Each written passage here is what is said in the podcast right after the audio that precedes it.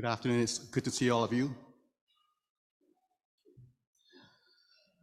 24th February was the anniversary of the Ukrainian war. It's been more than a year now since Russia launched a full-scale invasion of Ukraine. And so far, the total number of soldiers injured or killed in action estimated at about 300,000 or about a thousand a day. In February, we also saw the earthquake that devastated many areas in Turkey and Syria. The death toll estimated at the moment 50,000. One is clearly a man-made disaster, while the other on the surface appears to be a wholly natural disaster. But dig deeper and you'll find that a high death toll in the earthquake is largely due to the poor structural integrity of buildings, a result of years of poor enforcement of building codes, cheap materials used, all possible because of corruption in government over the years. So two somewhat different disasters that claimed so many lives, they share to a large extent a similar cause. Leaders. Leaders matter. And that's the title of the sermon for this afternoon. Our study of the Gospel of Matthew, which started in September 2021, can you believe that? That's about one and a half years ago. What's finally coming to a climax.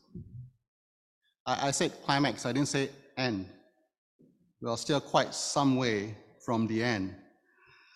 And last week, Glenn preached on the passage that marked the start of the Holy Week.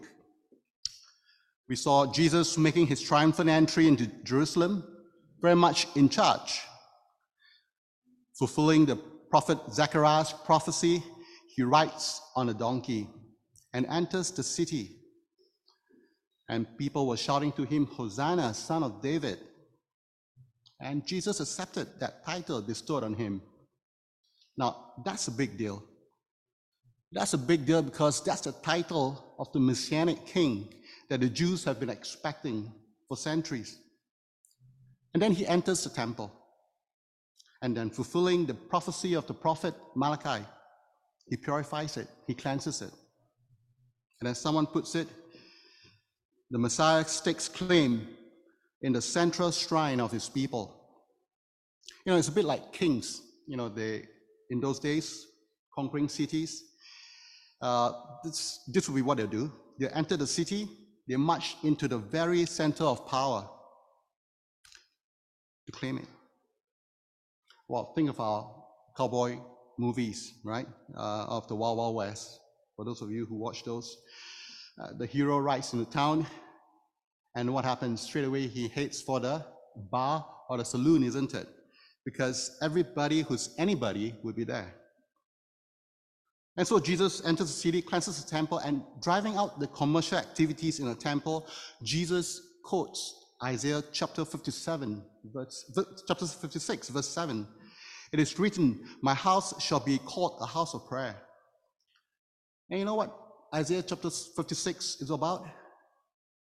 Unfaithful and irresponsible leaders of Israel. So you can imagine how the leaders of the temple, the chief priests, and the scribes must have felt. And we are told, in fact, in verse 15 of chapter 21, that they were indignant. But, but that's probably an understatement. I think they were hopping mad. I mean, how dare someone without the requisite qualifications, not ordained, no degree from Wycliffe College, right? Whose previous occupation was a carpenter from an unknown town in Galilee, how could, dare he come and think that he has authority over how the temple should be run? But you know what? Jesus was just getting started. This king has made a triumphant entry into the city. He has staked his claim on the temple, and now he's going for the leaders. Our three stories from the Matthew passage um, that Harold read for us a moment ago they might seem unconnected, but it's there. They share a common theme. Leaders, in particular, unfaithful, irresponsible leaders. Starting at verse 18, we are told how Jesus, on his way to Jerusalem early in the morning, became hungry. He saw a fig tree and went to it, hoping to find some fruit. But he found only leaves, no fruits. He cursed it. May no fruit ever come from you again. And the fig tree, we're told, withered at once. A bit extreme, one would think. Well, our environmentalists certainly wouldn't approve of it. And then, well, my family would tell you, I can get pretty grouchy too when I'm hungry. But I don't think the moral of the story here is that uh, don't start your day when you're hungry, okay? It's a lot more than that. I think Jesus here is enacting a parable. Well, as you know, the fig tree is one of the symbols of Israel in the Old Testament. The classic image of an Israelite is one sitting under his fig tree. A bit like, perhaps like Canadians. If you are true Canadian, what would you be associated with? Cody, what would you be associated with? Come on, Lauren. Hockey, ice hockey. Absolutely. Same thing, right?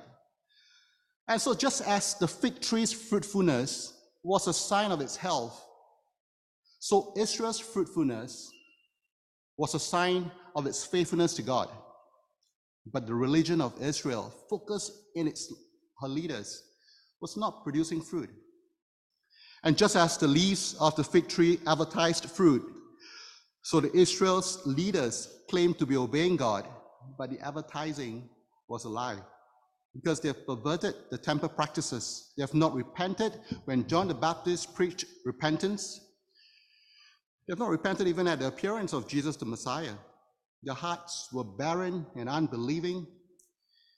They had missed the opportunity to repent and to bear true fruit. And so Jesus, in cursing the fig tree, is pronouncing judgment. The temple will be destroyed. And as we know it, within one generation, 40 years, Rome would come and sack the city, destroy the temple, scatter the people. You see, Jesus was not angry at the tree. Rather, he was using the fig tree as a parable to teach his disciples. God wants fruits in the lives of his people. Otherwise, the tree is just taking up space. But as usual, the disciples missed the point. Instead of asking Jesus why he cursed the fig tree, we're told that they marveled, saying, How did the fig tree wither at once? You see, they were more amazed at the miracle that Jesus displayed than the meaning of his act. And so Jesus used this occasion to teach his disciples a, a lesson on faith and prayer. Based on their own human capabilities, there's little that they can do, Jesus said, but if they put their faith in God and do not doubt, and then they can do great things. They would not only be able to do what was done to the fig tree, but they would be able to move mountains. And the faith that Jesus talks about here, implied here, is a faith that submits to God's will, desiring to do his will. The followers of Jesus who prayed with this kind of faith will see their request granted. And one more thing Jesus was traveling from Bethany to Jerusalem with his disciples when he was saying all these things. And so they'll be facing Mount Zion, the Temple Mount. And so when Jesus said to his disciples that the faith would enable them to cast this mountain into the sea, the use of the word this would refer to Mount Zion, the Temple Mount. It is also likely that Jesus intended for this to be a foreshadowing of the destruction of the temple with its and its sacrificial system, which would actually take place, spiritually speaking, in a few days' time with the death of Jesus, and physically in 40 years' time when Rome invades Jerusalem. And with that, faith and prayer would now be the way to God, not the temple sacrificial system. And the lesson for us here is this we can expect God to judge his people, beginning with the leaders. Leaders who put on a show of worship and obedience, but their true character will be revealed through a lack of spiritual fruit. And this was exactly what John the Baptist accused the Pharisees and the Sadducees earlier on in his ministry, when he said, Bear fruit in keeping with repentance. Every tree that does not bear good fruit is cut down and thrown into the fire. This will lead us with no fruits. Well, the religious leaders fully understood what Jesus was saying, even though the disciples may not. Uh, and they were not about to take this lying down, right? And so, while Jesus was teaching in the temple, they came up to him and said, verse 23, By what authority are you doing these things? And who gave you this authority? You know, I want to be fair because on the surface, this is not necessarily an unreasonable question. Because remember, after all, um, Matthew 11, right? John the Baptist, while he was in prison, he sent his disciples and asked Jesus about his identity. Who are you really? But you know what? Look with me down to verse 25 and 27. Look ahead there. And there you'll read Matthew's account of these leaders thinking aloud about how they should respond to Jesus. And once you see that, you know they don't deserve the benefit of doubt. These are hypocrites, they are cowards, they have absolutely no integrity. And they're not looking for an answer, they are simply hoping to trap Jesus. The true answer, of course, is simple Jesus was acting on divine authority. Uh, but if he says this bluntly, they would accuse him of blasphemy. And Jesus knows their heart.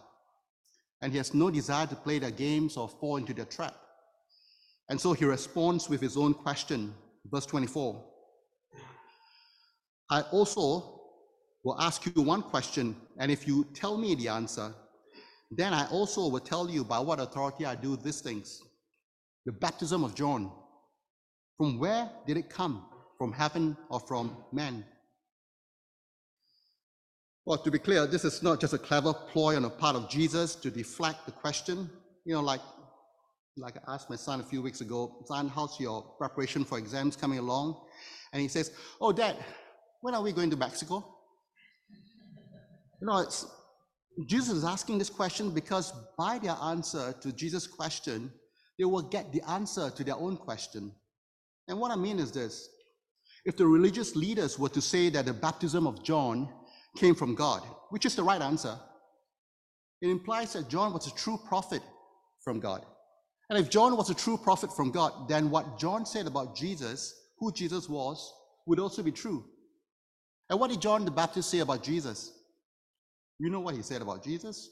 John the Baptist called Jesus the Lamb of God, the one who takes away the sin of the world, the one who is the Son of God.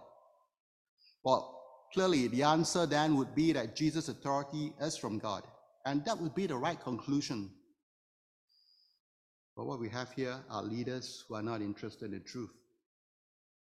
But yet, they were afraid to alienate the people. Because if they say John's ministry was not from God, the people may turn against them. There might even be an uprising as a result of that, and this could jeopardize the Roman support of their leadership. And so they're caught in a bind, the leaders. And the best they could do then was to give a cowardly response. We do not know.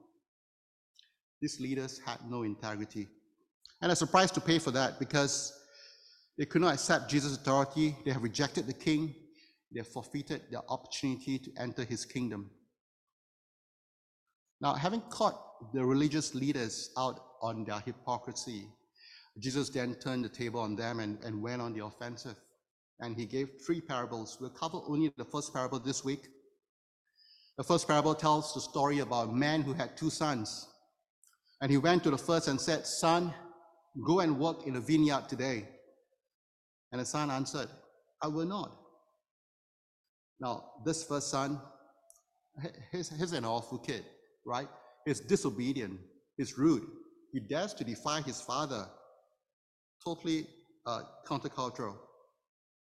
He represents the prostitutes and the tax collectors. To the Jews, these two groups of people were worse than awful because the prostitutes sell their bodies, but the tax collectors, they sell their nation. Tax collectors are traitors who collaborate with the Roman oppressors they squeeze every cent possible out from the Jewish people. And then we are told the father goes to the second son and says the same thing. And he answered, I go, sir. Now, that's a great kid. He's polite, he's obedient, he even calls his father sir. Second son represents the religious leaders. They worship God in the temple, they pray on the streets, they keep the Torah, they're great. But here's the twist to the parable. The first son, that awful son, the one who says, I will not, later changes his mind. Which, by the way, in Greek, is the word metamelomai, metamelomai, right? Which literally means repent. He repents and goes to work in a vineyard. But the second son, however, did not go. And so Jesus asked the religious leaders, which of the two did the will of the Father? They said, the first. And Jesus said to them, Truly I say to you, the tax collectors and the prostitutes go into the kingdom of God before you. For John came to you in the way of righteousness and you did not believe him. But the tax collectors and the prostitutes believed him. And even when you saw it, you did not afterwards change your minds and believe him. There it is again. The Greek word, right? They did not change their mind. The same word, metamelomai. They did not repent and believe him. You see, it's not what we do or who we are before we meet Jesus that counts. All the wonderful and good things that we may have done. Conversely, all the terrible things that we may have done, they don't count when you come before Jesus. What counts? What gets you into the kingdom of heaven when you come before Jesus is repentance. Turning away from your previous life of sin and turning towards Jesus, counting on Him and Him alone to save you, not your good works.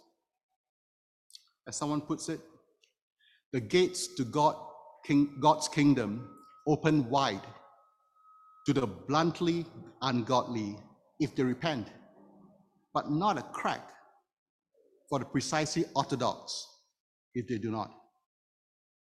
The gates to God's kingdom open wide to the bluntly ungodly if they repent, but not a crack for the precisely orthodox if they do not.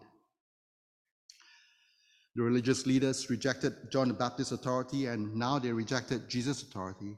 These leaders had no repentance, and only those who truly repent will be received into the kingdom. Let me conclude. I started this sermon reminding us that leaders matter.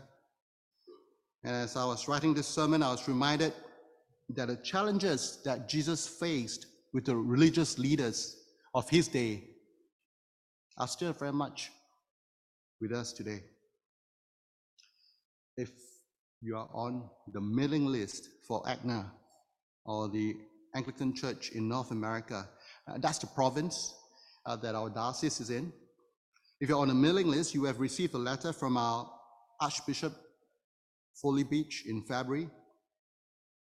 When does everything happen in February? The Archbishop was writing a response to the decision of the Church of England to allow blessings for same sex marriages he writes, and let me quote from three parts of his letters.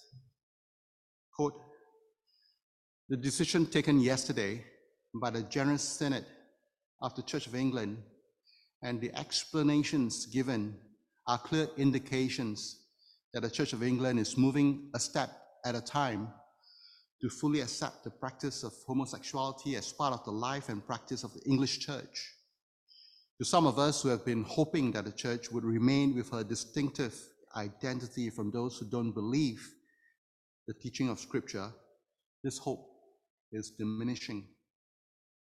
And then again, he writes The Archbishop of Canterbury has abrogated his fiduciary responsibility and violated his consecration vows to banish and drive away from the church all erroneous and strange doctrine contrary to God's word, with his advocating this change in the Church of England. He is dreading the last remaining fragile fabric of the Anglican Communion. And then again, quote, many faithful Anglicans could no longer serve under bishops who had departed from the teaching of Scripture. Let the Archbishop's words sing in for a moment, because these are strong, sobering words, but they do reflect the rea- reality of the situation that we have at the moment. Leaders matter. So, what we see in our passage in Matthew today are leaders with no fruits, no integrity, and no repentance. Scripture is clear kingdom of God will be taken away from them. But what about us? What about those of us who profess faith in Christ? Jesus' words are surely not meant only for those religious leaders of his day.